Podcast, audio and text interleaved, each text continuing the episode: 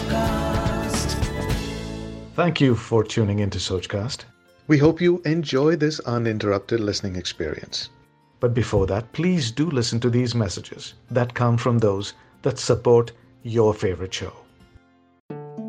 कभी सोचा है आपने कि कहानियों से हमारा इतना लगाव क्यों होता है जो मुझे समझ में आता है वो ये कि हमारी खुद की लाइफ भी एक स्टोरी है एक पॉइंट पर शुरू होती है और एक पॉइंट पर द एंड भी होता है हम अपना किरदार बड़ी शिद्दत से निभाते हैं और हमारी ज़िंदगी की कहानी में बहुत सारे किरदार शामिल होते हैं। इसीलिए जब हम कोई भी कहानी सुनते हैं तो हम उसमें अपना कनेक्ट ढूँढने की कोशिश करते हैं। अपने जैसे लोग हमें अच्छे लगते हैं ना? और अपने से कुछ अलग भी अगर वो इंस्पायर करते हो, कुछ बेहतर देते हो तो। तो कुछ बेहतर मिले इसी इंटेंशन से अपनी ज़िंदगी के सफ़र में मैंने एक और सफ़र शुरू किया, जिसका नाम है कहानियों का सफ़र। कुछ ऐसी ही कहानियाँ, जिसमें हमसे मिलते जुलते किरदार हमें मिलेंगे। सोचकास्ट पर मेरे यानी अमित के साथ सुनिए कहानियों का सफ़र। नमस्कार, मेरा नाम है अमित वाधवा, कहानियों को आवाज़ देता हूँ। जी आप सुन रहे हैं कहानियों का सफ़र मेरे यानी अमित के साथ, और आज की स्टोरी है प्रीत की रीत। जिसे लिखा है अंजलि खेर जी ने। आइए शुरू करते हैं। भाभी? ओ भाभी, बाहर तो आइए। दिखाइए तो जरा कैसी रची मेहंदी आपकी। दरवाजे पर नॉक करती उर्वशी अपनी लाडली भाभी को आवाज़ लगाती है। कट की आवाज़ के साथ दरवाज़ा खोलकर आलेखा बाहर आकर अपने दोनों हाथ अपनी ननद उर्वशी को दिखाती है। गाढ़ी रची मेहंदी को देखकर उर्वशी कहती है, वाओ भाभी क्या बात? मेहंदी का रंग बता रहा है कि हमारे भैया तो आपको दिलोजा से प्यार करते हैं। मगर भाभी की ओर से कोई जवाब नहीं आने पर उर्वशी ने आलेखा की ओर देखा तो उसकी आँखें आंसुओं से लबालब देखी। तो वो पूछने लगी, भाभी, क्या हुआ? आज पहली बार करवा चौथ पर हमारी चांसी भाभी का चेहरा क्यों उतरा हुआ है? उर्वशी तरुण का फ़ोन आया था। वो आज घर नहीं आ पा रहे हैं। ओहो! पर जाते समय तो कह गया था कि किसी भी हाल में करवा चौथ के दिन आ ही जाएगा। आलेखा, हो सकता है कि कोई बहुत ज़रूरी असाइनमेंट आ गया हो, वरना वो आज के दिन घर ना आए, ऐसा हो नहीं सकता था। सास उर्मिला अपनी बहू को समझाते हुए बोली, माँ तरुण बोले कि उनका प्रेजेंटेशन कल ही होना था, पर डायरेक्टर किसी मीटिंग में बिज़ी थे, इसलिए मीटिंग आज के लिए पोस्टपोन हो गई। अब वो किसी भी हाल में रात तक वापस नहीं लौट पाएँगे। आलेखा रुआसी हो उठी। कोई ना आलेखा, तुम दोनों एक दूसरे को पिछले चार साल से जानते हो। ये तो तुम दोनों की अपनी चॉइस थी। फिर तुम तो जानती हो कि इस प्रेजेंटेशन पर ही तो तरुण को फॉरेन जाने का मौका मिलना है। हम सबको प्रैक्टिकल तो होना ही होगा, है ना? बस तो फिर आज के दिन तुम्हारी आँखों में आँसू बिल्कुल नहीं आने चाहिए। तरुण नहीं आ पा रहा तो क्या? हम सब तो है ना तुम्हारे साथ? उर्मिला यानी आलेखा की सास आलेखा को अंक में भरती हुई बोली, जी माँ, आप ठीक कह रही हैं। मुस्कुराने की कोशिश करती हुई आलेखा बोली फिर सारा दिन आलेखा की करवा चौथ की पूजा की तैयारियों में कैसे गुजर गया, पता ही ना चला। शाम को आलेखा पीच कलर का लहंगा और मैचिंग एक्सेसरीज पहनकर आईने में खुद को निहारते हुए सोच रही थी कि अगर आज तरुण सामने होता तो उसकी तारीफ़ में चंद लाइनें शायरी में गुनगुना ही देता। यही सोचते सोचते उसने मोबाइल उठा तरुण को रिंग कर दी। दो मिनट के लिए सही तरुण एक बार तो उसे वीडियो कॉल पर देख ले। मगर आप जिस नंबर पर कॉल करना चाहते हैं, वो नेटवर्क एरिया के बाहर है।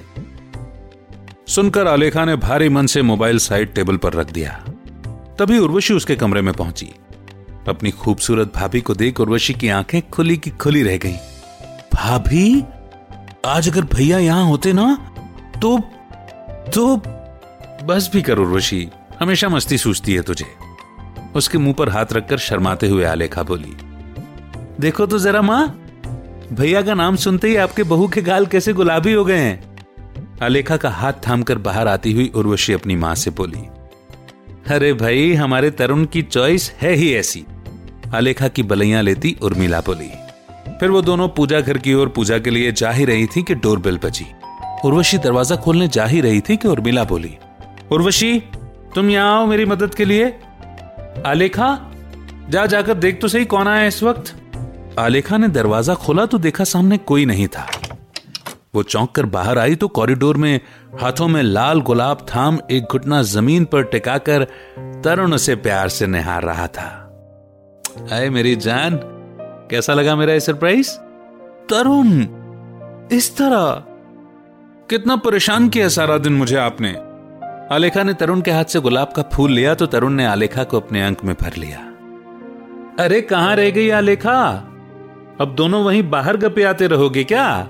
उर्मिला और उर्वशी खिलखिलाते हुए बाहर आकर बोली, माँ, उर्वशी, आप दोनों को पता था कि तरुण आ रहे हैं। हाँ हम जानते थे। हम तीनों ने ही मिलकर ये सरप्राइज़ प्लान किया था, भाभी, उर्वशी बोली। देखो, ज़िंदगी बहुत छोटी है।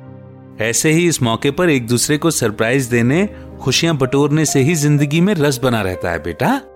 एक दूसरे से शिकवे शिकायतों में इन छोटी छोटी खुशियों को हम खो देते हैं। उर्मिला बोली, अब चले माँ पूजा करने? भाभी दिन भर से भूखी हैं। अब तो भैया भी आ गए, उनका व्रत खोलने। उर्वशी बोली, उर्वशी माँ का हाथ पकड़कर उन्हें पूजा घर की ओर ले जाती है।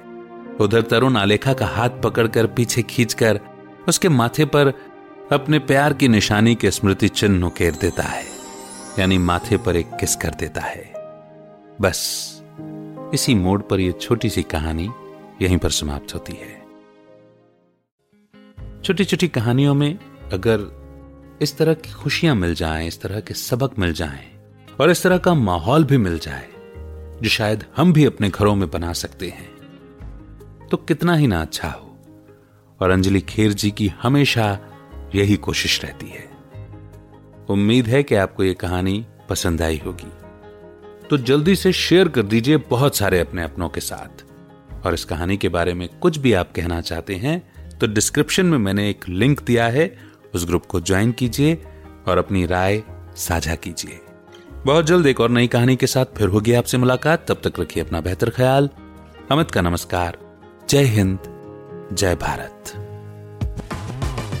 Like this Sochcast tune in for more with the Sochcast app from the Google Play Store. Store आशा करते हैं कि आपको ये सोच कास्ट बहुत पसंद आया। अगर कुछ कहना है इसके बारे में तो लिखकर बताइए हमें अपने फेसबुक और इंस्टाग्राम पेज पर सोच कास्ट ढूंढिए। अगर आपको अपनी सोच दुनिया को सुनानी हो तो सोच कास्ट करो। सोच कास्ट